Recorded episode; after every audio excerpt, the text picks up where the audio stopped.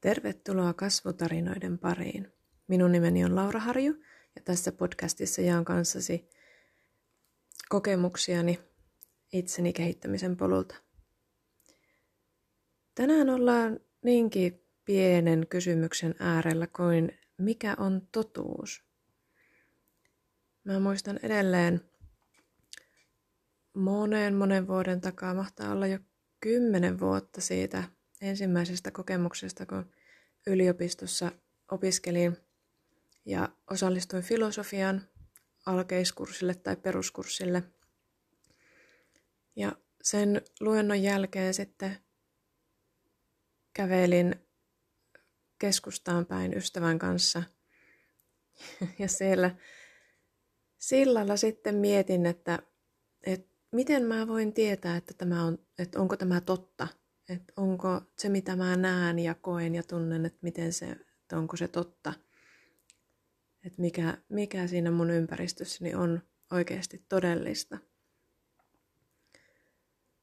Se oli jo silloin melko ravistava kokemus, mutta mulla on aina ollut näissä eksistentiaalisten kriisien jälkeen niin tapana jotenkin palauttaa itteni maan pinnalle, niin kuin jalat takas maahan ja jättää sen kysy- liian ison kysymyksen sitten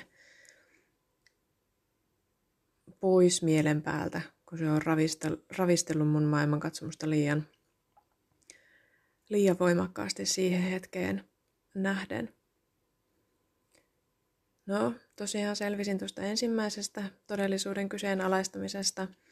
Ja sitten siitä ei mennyt montaa vuotta, ehkä kaksi tai kolme eteenpäin.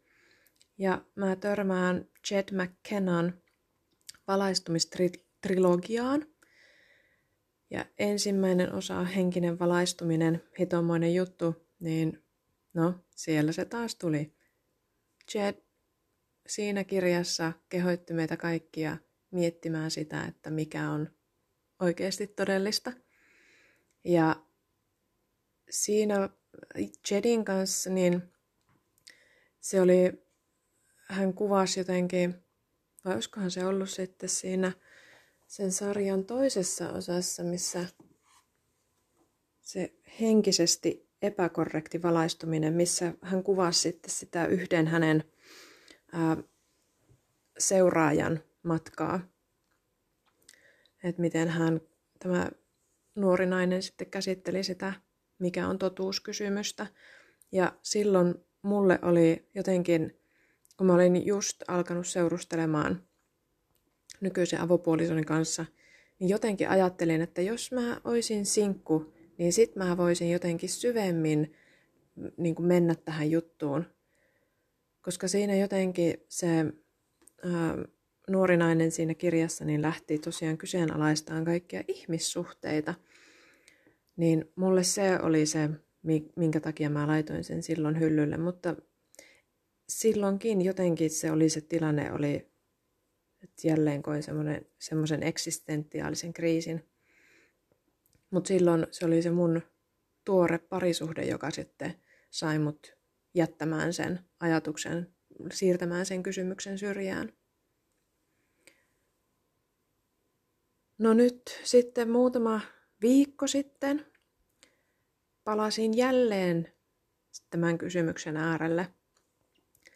Ja tällä kertaa kyseessä oli sellainen tilanne, että äm, minulta kysyttiin kysymys ja mulla on aina taipumus siihen, että niin kun haluan vastata kysymyksiin mahdollisimman nopeasti.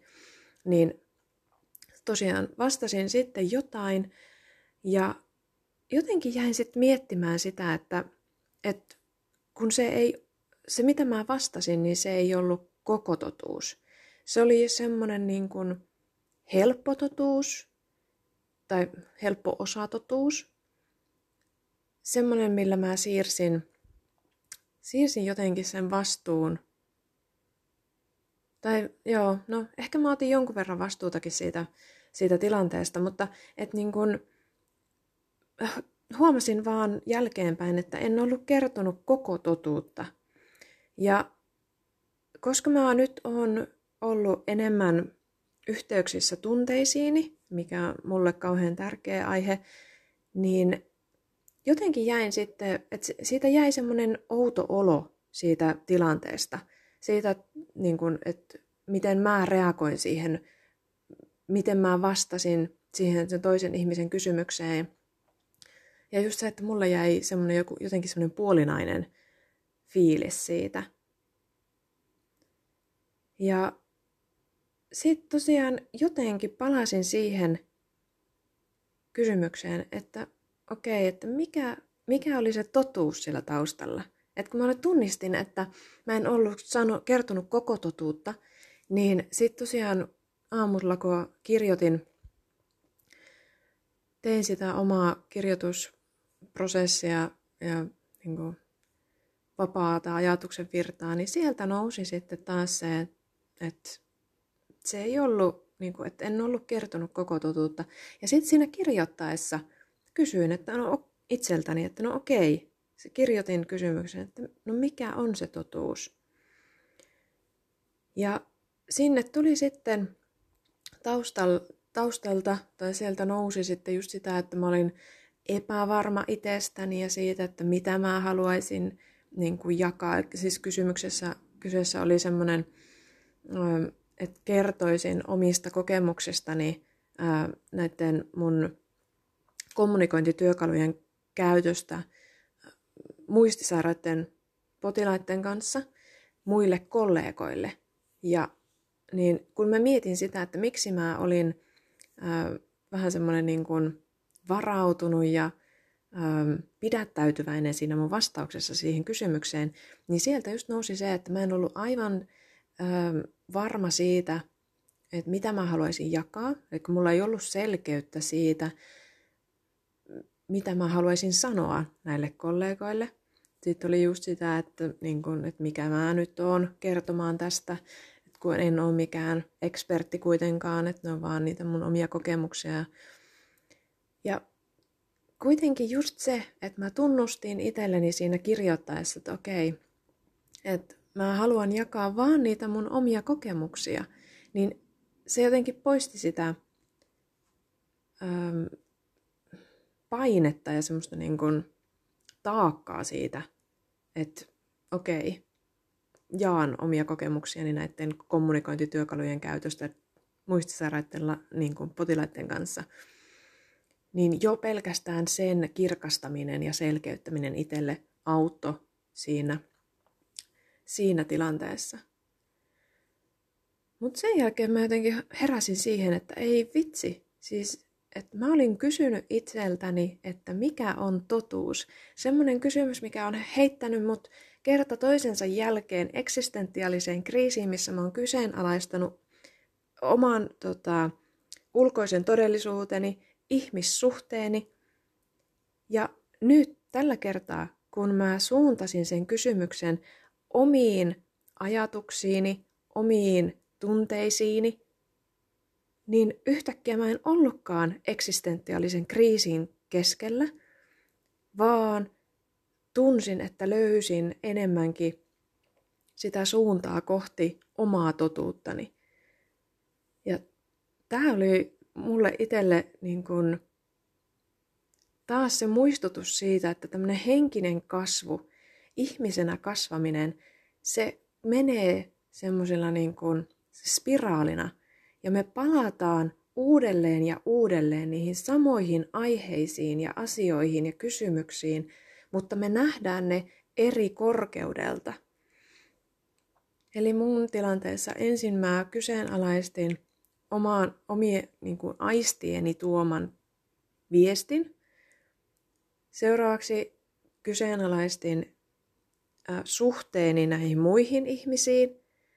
Ja viimeisenä kyseenalaistin omat ajatukseni, omat ajatusrakenteet, omat uskomukset. Ja se aiheutti kaikkein vähiten vastustusta ja, ja semmoista niin kuin, niin, just sitä, että en niin kuin, se jotenkin vähemmän uhkas mun omaa olemassaoloa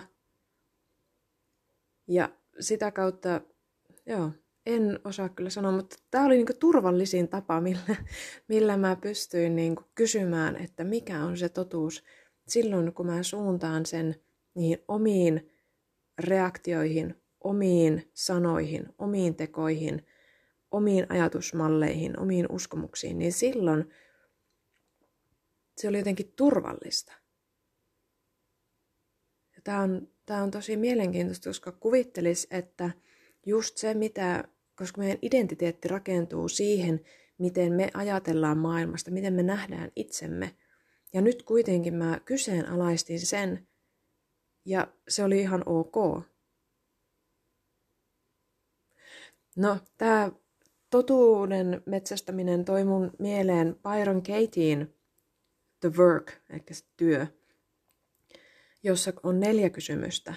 Ensimmäisenä tosiaan otetaan se yksi ajatus tai tunne ja kysytään, että onko se totta. Voidaanko me varmasti tietää, että se on totta? Ja sitten miten me reagoidaan, mitä tapahtuu silloin, kun me uskotaan, se ajat, uskotaan että se ajatus on totta. Ja viimeisenä, kuka me oltais ilman sitä ajatusta. Tämä on jotain semmoista, mitä mä meinaan lähteä ehkä aktiivisemmastikin kokeilemaan. Että kun mä huomaan ja löydän semmoisia ajatusmalleja ja uskomuksia, jotka mä koen rajoittaviksi itselleni, omaa toimintaani ajatellen, että kävis ne kysymykset läpi. Ja mulle kirjoittaminen toimii. Eli ihan ottaa kynä ja paperia, kirjoittaa sen, että niin kuin ensin sen oman ajatuksen ja sitten kirjoittaa sen kysymyksen, että onko tämä totta. Voinko mä varmasti tietää, että se on totta. Ja sitten tutkia sitä, että mitä tapahtuu silloin ja miten mä itse reagoin, kun mä uskon siihen ajatukseen. Ja viimeisenä sitten tosiaan avata sitä mielikuvitusta ja niitä uusia potentiaaleja, että kuka mä olisin ilman sitä ajatusta, ilman sitä uskomusta. Mä oon viime aikoina, kun tosiaan sitä omaa bisnestä on ruvennut rakentamaan sen kommunikointikurssin ympärille, mikä nykyään löytyy verkostakin, verkkokurssille.fi-alustalta, kuinka puhua, jotta lapset kuuntelevat verkkokurssi, niin sen puolesta on to, totta kai tullut suhde rahaan. Eli sieltä varmasti olisi paljon materiaalia, mistä käydä läpi Byron Katiein kysymykset. Mutta toisaalta sitten myös suhde työhön ja se, että niin kuin sen oman bisneksen pyörittäminen, että minkälaisia uskomuksia mulla on sen suhteen ja miltä se mun oma bisnes näyttäisi sitten, jos mä löydän niitä uskomuksia ja kyseenalaistan ne ja mietin, että kuka mä olisin, jos mä en uskoisi niihin. Ensimmäisenä tulee just mieleen se, että, niin kun, että se oma bisnes, niin se on jotain semmoista, mikä ot, niin kun, vie kaiken ajan ja energian, että mulla ei jää enää annettavaa sitten Veronikalle ja Markukselle tai itsellenikään, että antaa, antaa kaiken niille asiakkaille ja sen bisneksen niin semmoiselle taustapyöritykselle. Mutta se just, että onko se totta? Ja mä niin heti pystyn nimeämään varmaan ainakin muutaman bisne, niin yksityisyrittäjän, omaa bisnestä pyörittävän ihmisen, jolle se ei ole totta. Suomesta Sami Minkkinen tuntuu olevan semmoinen, että siellä on se business selvästikin sopii hänen elämäntyyliinsä, eikä toisinpäin. Sitten on Brendan Burchard, jota mä seuraan. Ja et se, se just, että niin kun, mulla on jo esimerkkejä siitä, todisteita siitä sitä vastaan, että sen ei tarvi olla totta. Mutta sitten just se, että miten mä reagoin ja mitä tapahtuu silloin, kun mä uskon siihen, että se oman bisneksen pyörittäminen olisi sit sitä, joka vie, vie kaiken ajan ja energian, niin silloinhan mä vastustan sitä koko ajatusta sen oman bisneksen luomisesta. Ja siihen tulee sitten semmoinen niin pakot, pakottaminen, itsensä pakottaminen niiden asioiden tekemiseen, jotka mahdollistaisi sen bisneksen. Ja just semmoista niin kuin viivyttelyä, itsensä harhauttamista, sosiaalisen median uppoutumista, kaikenlaisten pelien pelaamista puhelimella, pakonomaista siivoamista. Siitä mä oon harrastanut aina kouluajoista lähtien, kun piti jotakin esseitä kirjoittaa, niin yhtäkkiä minä löydän itseni siivoamasta vaatekaappia tai järjestelmästä työpöytää tai mitä ikinä, että ei tarvitse tehdä sitä koulutyötä. Ja sitten se, että kuka mä olisin, jos mä en uskoisi siihen. Mä itse asiassa on saanut jo jonkun verran maistaa sitä nyt, kun on viimeisen viikon aikana aktiivisemmasti työstänyt sitä omaa verkkokurssimateriaalia sinne alustalle, niin se on innostavaa. Siis se tuo suunnattomasti energiaa ja mä nautin sen tekemisestä ja mä toivon, että ne tulevaisuuden osallistujat myös aistii sen niistä videoista ja materiaaleista, että siellä taustalla on semmoinen innostunut energia. Ja se, että tätä mä haluan jotenkin pitää mielessä ja ruokkia enemmän.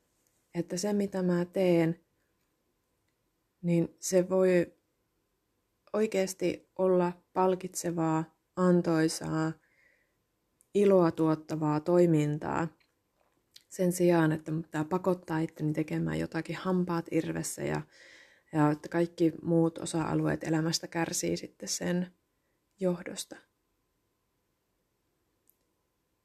Mutta just se niin kun, aika mielenkiintoisesti just tällä hetkellä elämä tuo mulle tämän kysymyksen takaisin, että mikä on totuus. Ja just se, että nyt mä oon jotenkin valmis sitten kääntämään sen huomion sisälleni. Eli mä en enää en kyseenalaista sitä mun ulkoista todellisuutta tai ihmissuhteita, vaan sen mun sisäisen vuoropuhelun, sen mun ihmissuhteen itseni kanssa – ja se, että mikä siinä on totta. Että on tosi mielenkiintoista olla tämmöisessä tilanteessa, että mä tunnistan sen paluun takaisin siihen samaan pisteeseen, mutta että mä huomaan, että mä tarkastelen sitä aivan eri tasolta. Ja se, että mä oon suostuvaisempi istumaan sen kysymyksen kanssa ja konkreettisesti kynää paperia ja vastaamaan siihen kysymykseen niin hyvin kuin mä sillä hetkellä pystyin. Ja se, että kun mä sain selkeyden niihin syihin, että miksi musta tuntuu, tuntui siltä, että mä en halunnut paljastaa koko totuutta, niin mä sain siihen tosiaan sitä selkeyttä ja se helpotti sitä epävarmuutta, mitä mä olin tuntenut siinä tilanteessa, kun mä nakkasin sen helpon osatotuuden sille kysyjälle. Ilman, että mä jäin miettimään, että, että mikä se todellinen syy oli, että miksi mä en tarjonnut sitä itse sitä, että jakaisin kokemuksiani siitä niiden kommunikointitaitojen käytöstä. Ja Tämä ehkä tuo myös mut takaisin siihen, että mä haluaisin oppia pysähtymään niissä tilanteissa jo. Että et mä pääsisin eroon siitä pakottavasta tarpeesta vastata välittömästi muiden ihmisten kysymyksiin, pysähtyä, hengittää, kysyä itseltä, että okei, mikä on minun totuuteni? Mikä on minun todellinen, totuudellinen vastaukseni tähän kysymykseen? Ja uskaltaa tai tutkia, että uskallanko minä paljastaa sen sille kysyjälle. Koska kaikki ihmiset meidän elämässä ei ole niin luotettavia, että me voidaan paljastaa heille meidän totuus, mutta että mä olisin ainakin itse selvillä siitä omasta totuudestani ja voisin sen jälkeen päättää, että haluanko mä jakaa sen tämän ihmisen, sen kysyjän kanssa siinä hetkessä, vai riittääkö se, että mä tiedän sen itse ja vastaan sen pohjalta sille kysyjälle. Eli tästä mulle seuraava askel. Not, mikä on sinun totuutesi?